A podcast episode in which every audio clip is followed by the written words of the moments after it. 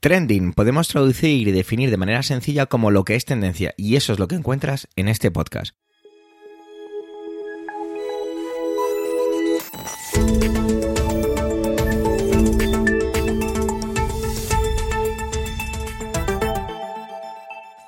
Este es el capítulo 252, 252 del 4 del mes de mayo de 2023 y cuenta con las intervenciones de Pedro Sánchez, Manuel Castaño, Antonio Rentero y un servidor, Javier Soler, que también hago un poquito de presentador. Trending es tu podcast de noticias semanal. Adelante que la fuerza os acompañe. Es la manera en la que he querido titular este podcast porque hoy es el día de la fuerza, hoy es May the Fourth be with you.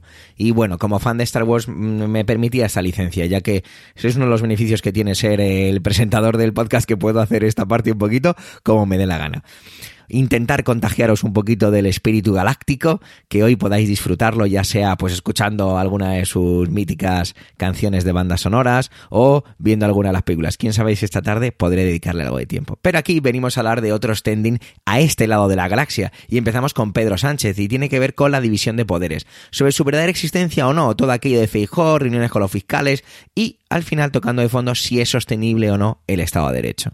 Como siempre, sus intervenciones didácticas e interesantes. Adelante, Pedro.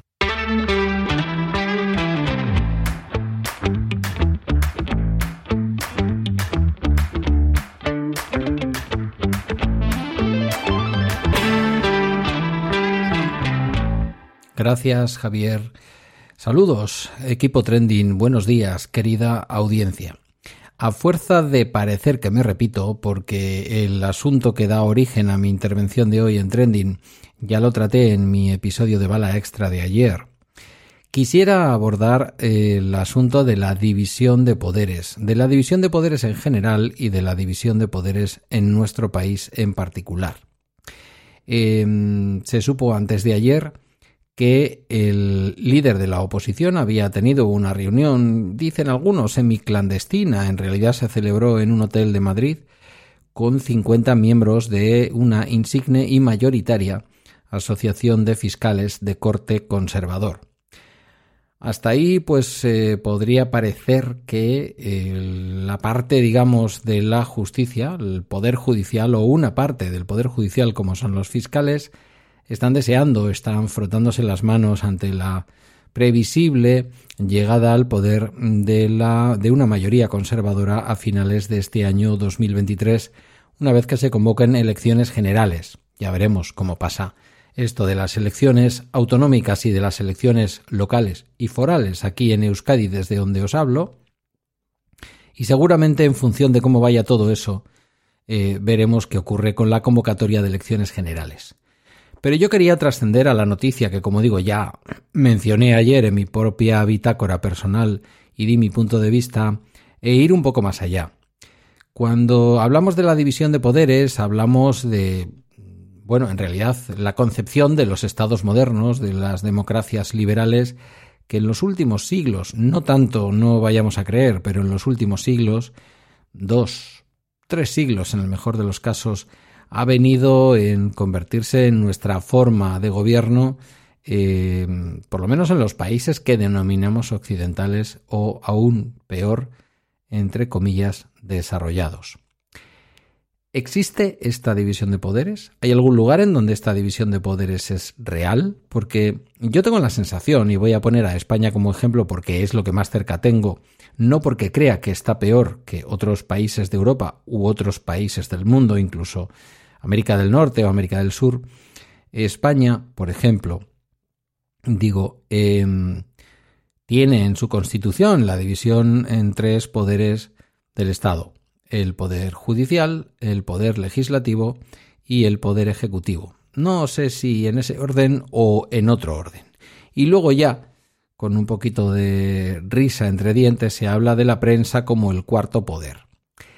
No está mal mencionar el asunto de la prensa, porque no pocas veces la prensa, igual que algunos otros poderes del Estado, gobierne quien gobierne, se terminan alineando con el poder legislativo. Y en realidad la reunión que antes de ayer eh, salió a los medios de comunicación, que se había celebrado al parecer el 18 de abril, entre el señor Núñez Feijó, líder del Partido Popular, y esa eh, parte de los fiscales, mayoritaria parte de los fiscales, como son la Asociación de Fiscales Conservadores, mm, no es más que una reunión entre el Poder Judicial y un hipotético poder eh, ejecutivo que puede venir allá como por las Navidades y quizás tomar posesión eh, a comienzos del año 2024. ¿Podemos creer realmente que en las democracias liberales eh, existe esta división de poderes? ¿Es factible pensar que es posible eh, obtener un poder judicial, por ejemplo, que vaya más allá de su propia ideología? Jueces y fiscales que a la hora de juzgar y de ejercer la acusación pública vayan más allá de cuál es su ideología de fondo?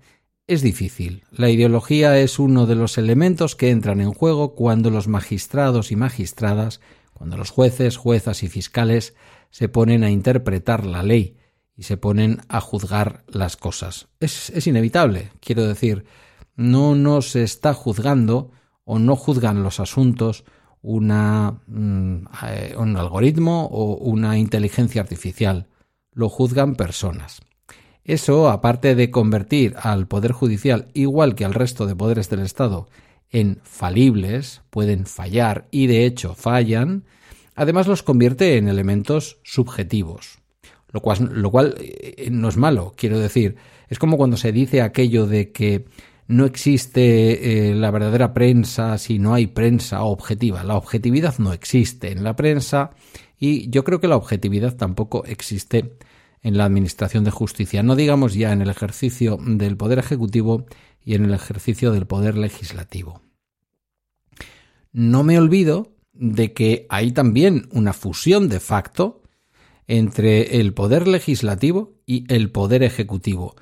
Tantas y tantas veces el Ejecutivo legisla, por ejemplo, a través de la figura de los decretos ley, que si bien es verdad que luego tienen que ser convalidados por el Congreso, por el Poder Legislativo, no es menos cierto que es una capacidad legislativa y no menor que queda en manos del Poder Ejecutivo, y por otra parte, por qué no decirlo, es difícil que exista un Poder Ejecutivo que no esté casi fusionado con el Poder Legislativo o con la mayoría que en ese momento está ejerciendo el Poder Legislativo, porque quien legisla es también al mismo tiempo quien termina eligiendo en una democracia como la nuestra, en donde al presidente del gobierno nos elegimos indirectamente, eh, no se vota mm, al presidente del gobierno. Creemos que sí, pero no.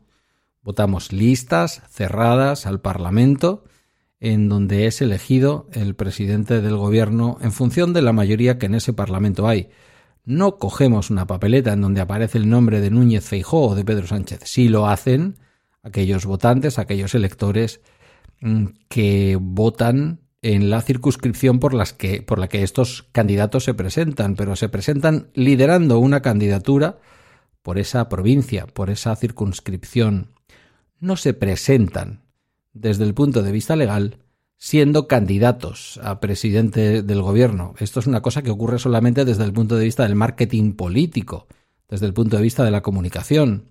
No se es candidato a presidente del gobierno hasta que no se tiene una mayoría en el Parlamento y el jefe del Estado, en este caso el rey, propone a ese Parlamento que alguien pueda ser votado como presidente del gobierno una vez que tiene la certeza o al menos la sospecha de que puede obtener suficientes votos del Poder Legislativo. Por lo tanto, demostrado queda que el Poder Legislativo y el Poder eh, Ejecutivo son solo, eh, digamos, eslabones de una misma correa de transmisión, y lo que quedaría para terminar de romper esta, este principio de la división de poderes es entender o demostrar, de alguna manera, o sospechar, como yo sospecho, que tampoco hay una división en este país en el que vivimos entre el poder judicial y el poder ejecutivo.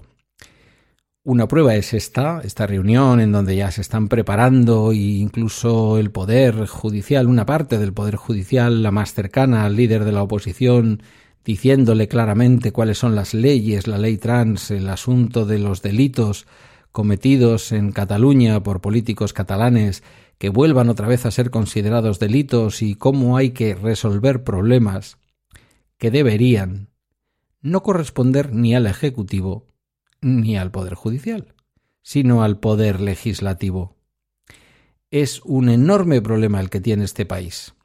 La preeminencia que tiene el Poder Ejecutivo, que muchas veces se ve apoyado, muchas veces, por el Poder Judicial, otras veces saboteado, esto es así, y en medio está el verdadero poder, el lugar donde eh, reside la soberanía del pueblo español, que no es otro que el Parlamento. Eh, sin embargo, el Parlamento pasa la mayor parte de las veces por parte de los ejecutivos a ser un mero lugar donde ejercer las mayorías. Cierto que en esta legislatura ha tocado, ha tocado hacer mucha cintura porque las mayorías no estaban y ah, de facto se ha formado una mayoría, pero después de muchas, muchísimas negociaciones, muy criticada por otra parte por la oposición, como debe ser, que las oposiciones están para esto. Y lo que nos encontramos eh, una vez más es un ejecutivo que una vez que consigue la mayoría necesaria para gobernar y más allá de las negociaciones que se dan en el Parlamento, fusiona los tres poderes. Em, el actual gobierno no los ha podido fusionar del todo porque realmente un gobierno de izquierdas en este país nunca va a tener de su lado al Poder Judicial, por más que en algunos momentos se consiga, y ha sido mucho el esfuerzo que ha habido que emplear, se consiga que el gobierno del Consejo del General del Poder Judicial o eh, el propio Tribunal Constitucional adopten una mayoría similar a la mayoría que hay en el Parlamento. Algo que, bueno, es cuestionable, mucha gente lo critica, pero en el fondo es la única forma que tenemos por ahora de poder los ciudadanos elegir al gobierno también del poder eh, del poder judicial. Ninguno de esos poderes puede estar exento de estar sujeto a la democracia y la democracia nunca puede ser aquel lugar en donde votan solo unos cuantos. Por lo tanto, yo soy de los que piensa que el Poder Judicial ha de ser independiente, pero no a base de elegirse a sí mismo, no a base de votarse a sí mismo. Ha de ser independiente porque independientemente de quién te elija, de qué partido te proponga o de cómo seas elegido en el Parlamento para el ejercicio de tu cargo dentro del Poder Judicial, has de tener la profesionalidad suficiente para después ser capaz de hacer un corte de mangas a aquellos que te eligieron. Y lo digo en el buen sentido, mantener la independencia frente a los que te eligieron. Difícil asunto este de la división de poderes. Algo que tengo claro, no existe la división de poderes. Muchas veces se lo hemos escuchado, se lo hemos escuchado a quienes preferirían que España no existiera como el Estado que es o plantean alternativas todas ellas más que admisibles, otra cosa es que a mí me gusten más o menos, o que yo votara a favor o en contra, pero todo lo que hay en el Parlamento, si cumple la ley de partidos y son partidos democráticos, más que admisibles, aunque quieran incluso la independencia de un territorio o de una parte de lo que hoy es el territorio de España. Independientemente de todo eso, la realidad es que, aunque yo no les quiera dar la razón, vengo a coincidir en que en este país la división de poderes no existe. Insisto, ni entre el Ejecutivo y el Poder Judicial, ni entre el Ejecutivo y el Poder Legislativo, algo que se menciona menos, pero que también es importante, que los parlamentos mantengan su independencia, más allá del control del gobierno de turno. ¿Tiene esto alguna solución? Yo no la conozco, desde luego no va a ser una dictadura. Faltaría más que venga yo ahora a estas alturas a proponer esto como una alternativa a la democracia liberal que en estos momentos tenemos en España. Lo que digo es que creo que ya esta división de poderes formulada de esta manera teórica ha dejado de ser una característica de un Estado moderno para ser una característica de un Estado posmoderno y decadente como es el nuestro. ¿En qué momento o de qué manera romperlo? No lo sé, no tengo respuesta. Simplemente me hacía estas preguntas aquí en alto contigo. Gracias por tu escucha y hasta una próxima ocasión. Te dejo con el resto de compañeros del equipo Trending. Lo ponía en las notas de este capítulo y lo digo de nuevo, Manuel se va de gira, se va de gira con eh, nada más y nada menos que con Coldplay y de una manera sostenible. No tengo ni idea de qué va su intervención. Además, he preferido no escucharla antes de hacer la presentación, porque eso de sostenible gira, no sé, me ha parecido muy curioso, sobre todo porque vi también que de un festival de música eh, en las polémicas sobre los, las condiciones laborales de uno de los festivales en cuanto a salieron varios vídeos y bueno, no sé si va a tocar por ahí. Escuchamos y salimos de dudas. Adelante, Manuel.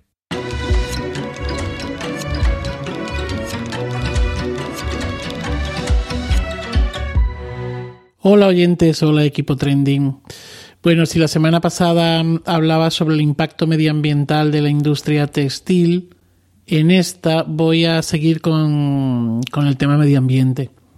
Y es que eh, Mientras que, digámoslo así, me muero de envidia con las críticas a los dos conciertos de Bruce Springsteen en Barcelona. Y digo me muero de envidia porque ha debido de ser increíble por lo que cuentan los críticos de música especializados y también por lo que cuentan mis conocidos, esos a los que aprovecho desde aquí para decirles que les odiaré durante alguna que otra semana. Bueno, ha debido de ser, como digo, increíble.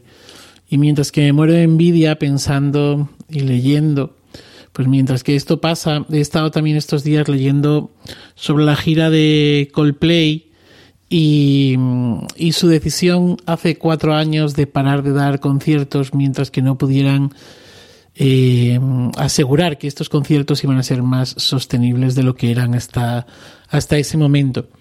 En 2019 lo anunciaron y hasta marzo de 2022 pues no volvieron a los escenarios. La primera parte de la gira tuvo lugar entre marzo de 2022 y octubre de, ese mismo año. Y la segunda parte de la gira, la, europea, arrancará este 17 de mayo en Portugal y acabará el 19 de julio en Ámsterdam. En España estarán los días 24, 25, 27 y 28 en la ciudad de Barcelona, en el mismo sitio de Bruce, eh, en el Estadio Olympic, el mismo lugar, digo, donde estuvo Bruce, y bueno, donde donde también van a estar Madonna y, y Beyoncé, que este es otro tema. Eh, bueno, aquí dos temas interesantes. Uno es que Coldplay en apenas horas vendió cuatro días más de 200.000 entradas, con lo cual hay cierta ansia, cierta necesidad, cierto interés por, por, por escuchar a este grupo. Y luego, por otro lado, pues que el Estadio Olympic de, de Barcelona se ha convertido en ese gran lugar que no tiene, que no tiene rival, por mucho que Madrid se quiera empeñar. Bueno, quizá a lo mejor con las obras que se están llevando a cabo en el Santiago Bernabéu, pues a lo mejor en el futuro pueda tener una capacidad. Aún así, similar me refiero. Eh, aún así, bueno, creo que también la agenda de Madrid, tanto el eh, la que marca el Real Madrid como la del Atlético de Madrid con el, Metropolitano, pues impiden probablemente muchos de estos conciertos. Pero bueno, ese sería otro tema. El caso es que en 2019 decidieron parar, en 2020 Coldplay vuelve a los escenarios y eh, bueno, pues vuelve con una serie de cambios. Pero antes de meterme con esos cambios, me gustaría hablaros de un estudio del Tidal Center, que es una entidad científica centrada en el cambio climático, un estudio de 2020 reveló que solo en el Reino Unido los conciertos y actuaciones en directo generaban 405.000 toneladas de emisiones de gases de efecto invernadero cada año. Y otro informe decía que mm, estos DJs que se mueven en, en, avión de un lado a otro y que dan esos eh, conciertos espectaculares, bueno, o esas sesiones tan espectaculares y demás, pues emiten hasta 35 toneladas de dióxido de carbono al año. O sea, escuchar, ir a una sesión de, esta, de estos DJs no es gratis. Bueno, no es gratis no solamente desde un punto de vista económico, sino que también de, desde la huella de carbono que dejan. La gira mundial de eh, Coldplay de 2022 y 2023 se va a alimentar casi por completo con energía renovable y para eso van a utilizar, están utilizando una batería recargable que han creado, que ha desarrollado BMW, una batería recargable que se recarga directamente con aceite de cocina reciclado, energía solar y, esto me parece muy interesante, la energía cinética del público.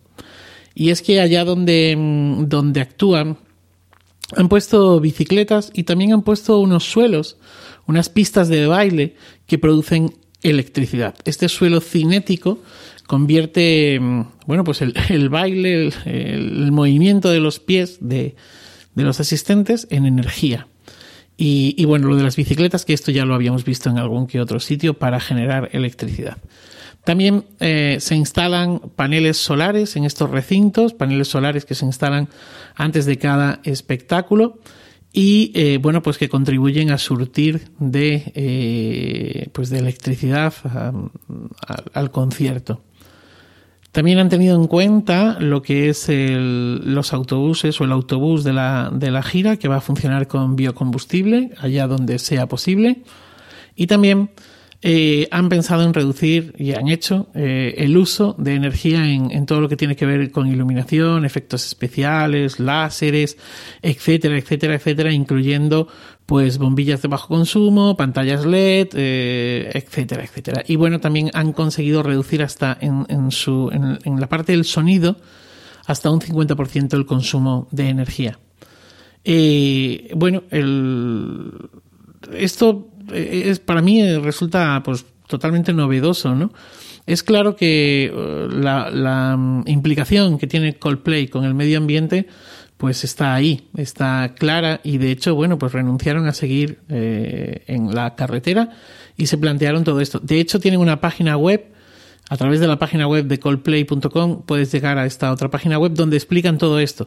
Igual que, eh, bueno, pues han eh, obligan a poner fuentes o, que haya acceso libre a los grifos con agua potable para que las personas pues puedan acceder a este agua, puedan beber desde botellas reutilizables.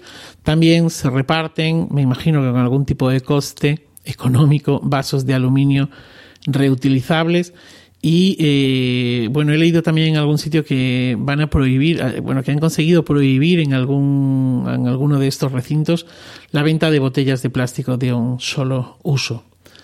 La gira de Coldplay reducirá uh, su huella de carbono, todo lo que sea posible, y además, bueno, también tienen otra que se me olvidaba, y es que van a a plantar un árbol eh, por eh, o van a realizar una serie de inversiones y plantación de, árboles para compensar precisamente esa huella mm, ecológica.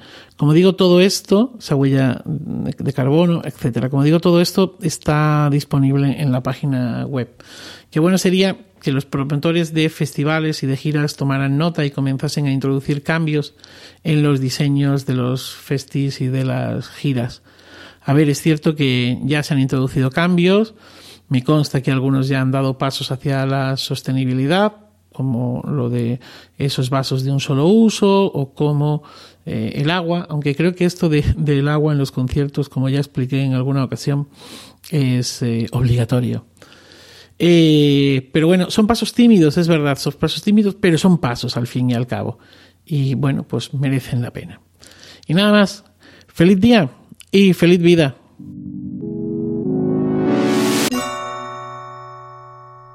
Antonio casi se me ha adelantado. Bueno, es mentira. No se me puede adelantar porque Antonio no es que se me adelante, es que vive años luz de mí. O sea que no, no hay otra. Y tiene que ver con que va a hablar de la despedida de los héroes, porque mañana eh, se estrena la película de Guardianes de la Galaxia Volumen 3, a la que yo voy a asistir en 4DX disfrutando de todos sus efectos especiales, pues como debe ser, porque uno es friki y tiene que ir a estas cosas, porque si no le quitan el carne. No se ha felicitado antes por el día de la fuerza. Bueno, os dejo con él y con su intervención acerca de eso, de esa despedida de los héroes que nos han estado acompañando. Adelante, Antonio.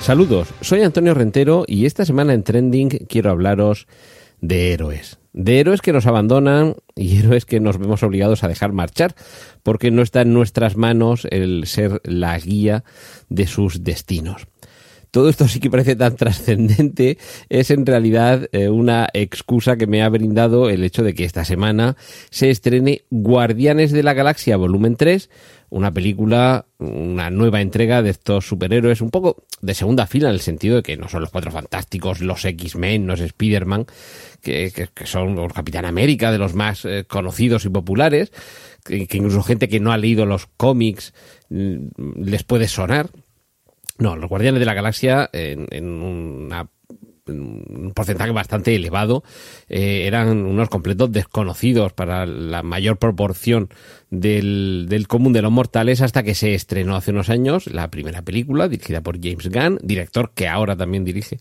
esta tercera entrega, que supone, entre otras cosas, no solo la despedida de estos personajes, ya se nos ha anticipado que aquí se cierra una etapa muy importante y que ya podríamos empezar a despedirnos de algunos de los personajes que aparecen en estas tres entregas y que han aparecido también en otras películas del universo cinematográfico Marvel, es que el propio James Gunn, el portador de esta visión tan particular, se ha despedido del universo cinematográfico Marvel y de Marvel en general, porque es uno de los dos capitostes que desde hace un tiempo dirigen el universo DC en, eh, en series eh, y sobre todo en películas. Son un poco los que rigen los destinos de la distinguida competencia y yo creo que quizá en algún momento pudiera llegar a recalar de nuevo en Marvel, pero no va a ser antes de un buen puñado de años, lustros, quizá incluso alguna década.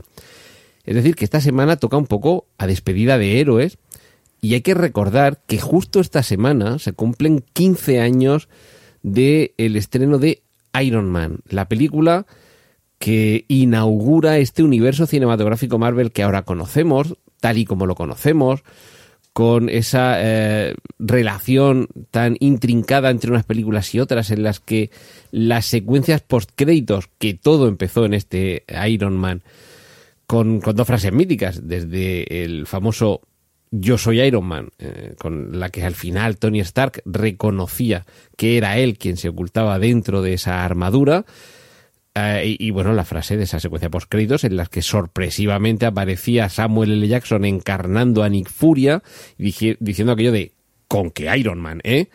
Y a partir de aquí ya, bueno, la locura se desataba y, y bueno, pues el resto es historia. Yo no me resisto a leeros unas pocas líneas recogidas en la historia de la guerra del Peloponeso por Tucídides, en las que cita a Pericles, uno de los nombres más insignes de la antigua Grecia, en el que, haciendo un elogio, en una oración fúnebre de aquellos que han tenido un comportamiento heroico, cuyas eh, historias, cuyas aventuras, cuyas narraciones ya forman parte del testimonio del tiempo y que para muchos es uno de los mejores discursos jamás escritos. Dice, bueno, entonces muchas cosas, no lo voy a leer entero porque es un texto muy largo, pero sí quiero entresacar algo. Dice que eh, Pericles, que también me parece que no se debe dejar al albedrío de un hombre solo que pondere las virtudes y loores de tantos buenos guerreros, ni menos dar crédito a lo que dijere, sea o no buen orador, porque es muy difícil moderarse los elogios hablando de cosas de que apenas se puede tener firme y entera opinión de la verdad. Porque si el que oye tiene buen conocimiento del hecho y quiere bien a aquel de quien se habla, siempre cree que se dice menos en su alabanza de lo que deberían y él querría que dijesen. Y por el contrario, el que no tiene noticia de ello le parece, por envidia, que todo lo que se dice de otro es superior a lo que alcanzan sus fuerzas y poder. Si os dais cuenta, eh, esto se refiere a que con el paso del tiempo, cuando se glosa un comportamiento heroico, lo normal es que quien lo hace no haya sido testigo de aquello. Y en función de cómo quiere uno percibir, es más afín o menos a ese personaje heroico, le hará más o menos gracia o ilusión, verá más o menos justo o atinado ese, esa alabanza del héroe. Le podrá parecer que se queda corta, si es muy afín a la causa, y le podrá parecer que son inmerecidos elogios o, exagerados si es más bien alguien poco proclive. Estamos viviendo durante estos 15 años en concreto, y con el universo mar, eh, cinematográfico Marvel, por concretar todavía más, una reedición de lo que en su momento eran estas eh, historias mitológicas sobre héroes y dioses. Al final, y en esto la para mí una de las mejores películas de superhéroes jamás rodadas, como es El Protegido de Shyamalan. El propio Samuel L. Jackson, el propio actor que interpreta al coronel Furia en el universo cinematográfico Marvel, que era el, el, el señor Cristal en esa trilogía de Shyamalan, ya nos decía que, quizá las historias de superhéroes son un poco el, el trasunto de esas historias mitológicas, la versión moderna en la que trasladar a nuestra cultura las hazañas de personas con capacidades superiores a las de la media, con, aventuras, por supuesto, dignas de ser eh, narradas, y en las que, y aquí me quería también detener antes de despedirme, no me quiero extender demasiado esta semana, en las que hay algunos que critican y aman quizá de manera exagerada. Están esos llamados cariñosamente Marvel Zombies, eh, esos fans irredentos de todo lo que suene a Marvel, que del cómic han pasado al, al cine, y para los que no hay nada mejor más allá del universo cinematográfico Marvel. Y luego está en, el, en, la, en la acera de enfrente de esta, de esta calle estarían los superfans de DC, que, que, para ellos, en fin, pues Marvel es poco menos que, que, una F fecal, como diría Emilio Cano. Lord, Lord al líder. Y, y, y, yo creo que ambos se equivocan. Hay productos buenos y productos malos en ambos lados de esa calle. Y lo que hay que hacer es saber disfrutarlos. Por lo que valen, como vehículo de entretenimiento y si queréis, como vehículo de transformación, esa, eh, esa secuencia en Liga de la Justicia cuando Amazon, eh, o sea, cuando Wonder Woman, la, amazona más famosa de, del cine, eh, salva a un grupo que están en una excursión y hay una niña que le dice, yo de mayor quiero ser como tú. Y ella le dice, tú de mayor serás lo que tú quieras ser. Frases tan sencillas como esa es posible que puedan eh, llevar la inspiración a muchas personas.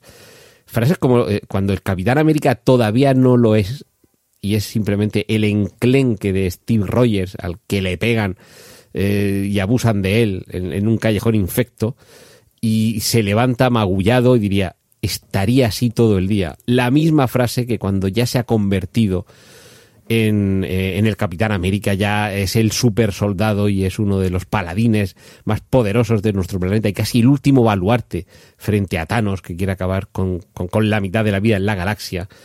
Aún así es capaz de levantarse con el escudo roto, la cabeza machacada y decir, estaría así todo el día mensajes como estos, que se los traslada de verdad, tampoco lo, lo llevo más allá, eh, que la mitología al final era eso, eran cuentos para entretenerse, pero toda narración puede llevar eh, insertada alguna enseñanza moral, eh, algunos principios de ética, algunos valores. Quedémoslo, quedémonos con lo bueno, valorémoslo en lo que, en lo que supone y disfrutemos porque en algún momento todos estos héroes pasarán, tendremos que despedirnos, como esta semana lo vamos a hacer, de algunos de los personajes a los que hemos amado a lo largo de estas tres entregas de Guardianes de la Galaxia, y algunas apariciones más en otras películas, y hagámoslo con una sonrisa en los labios por los buenos tiempos, con una añoranza feliz y no triste de lo bien que nos lo han hecho pasar, y sobre todo con el anhelo de que poco a poco, con el tiempo, irán llegando otros héroes que volverán a eh, convertir nuestro pecho henchido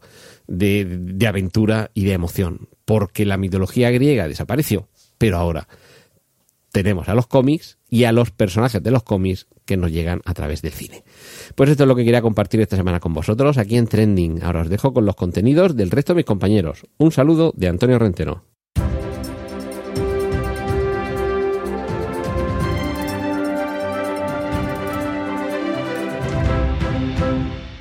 Esta semana ha sido puente en Madrid, porque teníamos la fiesta de la Comunidad de Madrid junto con la fiesta del Día Internacional de los Trabajadores. Y seguramente pasará un poco, no sé si a la historia, pero sí que ha sido un trending muy grande y además todo lo que pasa en Madrid tiene que tener una gran repercusión a nivel nacional, incluso internacional. Por favor, notar un poco mi tono muy ácido en esta intervención. Acerca del ministro Bolaños, el colarse, el no colarse, el protocolo, esa jefa de protocolo de la Comunidad de Madrid, en la que dentro de poco la harán heroína y le darán una plaza, o esa, no sé, actitud extraña de las personas que acompañan al ministro Bolaños en cuanto a la manera de gestionar. A mí todo esto me parece una estupidez muy grande pero siempre que veo una cosa que me parece una estupidez muy grande, enseguida se me activa un sentido, en el sentido de esto debe ser por algo. Esto tiene que ser por alguna razón. Porque estoy convencido de que la imagen que da el ministro Bolaños al eh, saltarse ese cordón, intentar subir físicamente, eh, tienen que ser eh, unas personas las que se interponen, eso es una imagen muy extraña, muy poco común. Eh, es de sobras es conocido que la Comunidad de Madrid y el gobierno central de, España pues no tienen una relación muy buena. De hecho, tiene una relación muy mala. En las últimas elecciones en la Comunidad de Madrid, el Partido Socialista pues no salió muy bien parado. De hecho, en todo lo que tiene que ver con, con la alcaldía, que yo recuerde, pues también han salido. Es decir, todo lo que tiene que ver con la ciudad y la Comunidad de Madrid, pues eh, tiene esas tiranteces. Hubo anuncios por parte del Gobierno Central en cuanto a la de quitarle ciertas competencias a Madrid o ciertos edificios administrativos a Madrid. Hay como una pequeña, parece, campaña para descentralizar Madrid, porque supongo que todo lo que tiene que ver a nivel votos, pues al Partido Socialista, pues no le interesa y no le funciona. Entonces tiene que, tiene que diversificar y tiene que irse hacia otros lugares. Pero yo me pregunto si el Partido Socialista, al ver todos los vídeos que hay, uno intenta hacerse con toda la información posible para traer aquí, no sé si los vídeos son, han sido manipulados o no, he intentado ver casi todo y pues hay muchas cosas que, que sobre todo generan una imagen muy extraña, sobre todo desde el punto de vista del lenguaje no verbal. Y es esas imágenes en las que se pueden intuir muchas cosas acerca de que si la ministra se frena para que dejarle hueco, que yo sinceramente no lo veo, aunque muchas fuentes que, que lo están identificando de esa forma esa manera de, mm, de, esas personas que rodean, como vuelvo a decir, con ese continuo discurso, la jefa de protocolo, la encargada de protocolo por parte de la comunidad, eh, justificando y dando datos. No sé, esto, es muy extraño. ¿No, ¿No parece que ahí tiene que haber algo detrás? Que es, como siempre en este tipo de situaciones, una cortina de humo. ¿Es que ya todo vale en política? ¿Cuántas veces he dicho ya esto en este podcast? Yo creo que estoy agotado de, decirlo, porque es evidente que, que, sí, que ya todo vale en política y todo es una campaña permanente. Pero claro, la campaña se acentúa cuando llega la propia campaña en sí. Y es lo que viene, porque dentro de muy poco tenemos elecciones en la comunidad. No sé, es muy, muy extraño contemplar la degradación, una vez más, de la clase política y de las situaciones ante una festividad, como puede ser la de la Comunidad de Madrid, o ante ciertas cosas que tendrían que ser positivas, o centrándonos en lo realmente importante. Porque quizá una de las cosas que se estaban, podían estar tapando era que al estar buscando información sobre esto, era todas aquellas, aquellas personas que han perdido su vivienda por culpa de las obras del metro, o todo lo que tiene que ver con diferentes aspectos de la vida cotidiana y que realmente nos atañen y que realmente son importantes y que realmente nos van a cambiar la vida mañana o no, ya sea con la gestión de nuestros impuestos, la sanidad pública, con la gestión de nuestros impuestos, ya sea en la educación que tenemos, en los recursos que podemos tener, en las becas, en las ayudas, en los servicios que obtenemos en la Comunidad de Madrid, como madrileño que soy porque vivo en la Comunidad de Madrid. Bueno, no, perdón, no soy madrileño, vivo en la Comunidad de Madrid, no soy madrileño, vivo en una localidad al lado. Entonces, lo que uno se pregunta sobre todo es, ¿quién ha beneficiado esto? ¿Realmente ha beneficiado a Ayuso de alguna forma? Pues también lo dudo. No creo que la presidenta salga especialmente reforzada con esto. Ya lo veremos. Si se utiliza en campaña, significará que ellos creen que sí, que pueden sacarle rédito a todo esto. El Partido Socialista, ya han pasado un par de días, eh, ha hecho una maniobra que da la sensación que no les puedes, que, como que se dan cuenta de que no le pueden sacar un rédito a esto, ya que el ministro Bolaños y ningún ministro hace ningún tipo de declaración, solo la portavoz del Partido Socialista, no sé si es la portavoz del Partido Socialista, disculpadme, lo tenía delante y he perdido la información, o la portavoz de presidencia, disculpad, del gobierno, si lo estoy diciendo de manera incorrecta. Aludiendo a pues que existía una, una serie de antecedentes en cuanto a invitación, mails y bla bla bla. Sin embargo, para Ayuso sí que ha salido en varios medios intentando desde un primer punto de vista, pero yo creo que totalmente mm, ficticio o como muy actuado, el no hablar del tema para clavar hablando del tema sobre esa incursión del ministro Bolaños.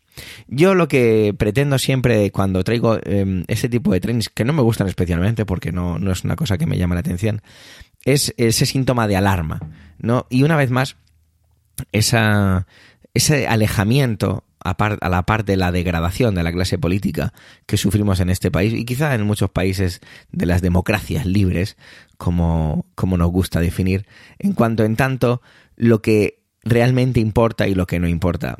Porque quizá haya que centrarse en muchas otras cosas en las que los políticos yo creo que hace tiempo que, que pasan de nosotros. Se coló el ministro Bolaños, tenía que estar allí, no tenía que estar allí hizo bien en intentar forzar físicamente algo así, una figura como un ministro, hizo mal. Esto es muy complicado desde el punto de vista de ese protocolo. El protocolo es casi una ciencia, ¿no? Nosotros en mi colegio damos, enseñamos a los niños protocolo y oratoria y tiene su miga. Siempre me ha parecido algo muy interesante y muy curioso. Desde cómo se colocan las banderas en un acto institucional, como por ejemplo cuando dentro de una semana gradúe a mis chavales de bachillerato, las banderas van colocadas en un orden específico y la que está a la derecha, la que está a la izquierda es por algo. Lo que me hace recordar a lugares y momentos y acciones en las que hemos visto, por ejemplo, la bandera de España en un acto, creo recordar que con el rey de Marruecos y el presidente del gobierno en la que estaba dada la vuelta, es decir, el escudo estaba invertido o cosas de ese estilo, ¿no? O, que suene un himno incorrecto. Todo ese tipo de cosas dependen de ese protocolo. Y el protocolo no deja de ser la manera en la que se han establecido que se tienen que hacer las cosas. No entra en si es correcto o incorrecto, es el orden en el que se tienen que establecer. Sea como fuere, yo intentaría estar atentos y eliminar el huracán Bolaños en la Comunidad de Madrid para ver qué es realmente lo que está pasando y qué necesidades tiene la Comunidad de Madrid para que todo esto sea tan importante. Gracias por llegar hasta aquí, por supuesto, por el tiempo empleado en escucharnos en este capítulo ducentésimo quincuagésimo segundo. Tenéis nuestra cuenta de Twitter, arroba trendingpod, y las de las voces de hoy en emilcar.fm barra trending. Como siempre, a vuestra entera disposición. Un saludo y hasta la semana que viene.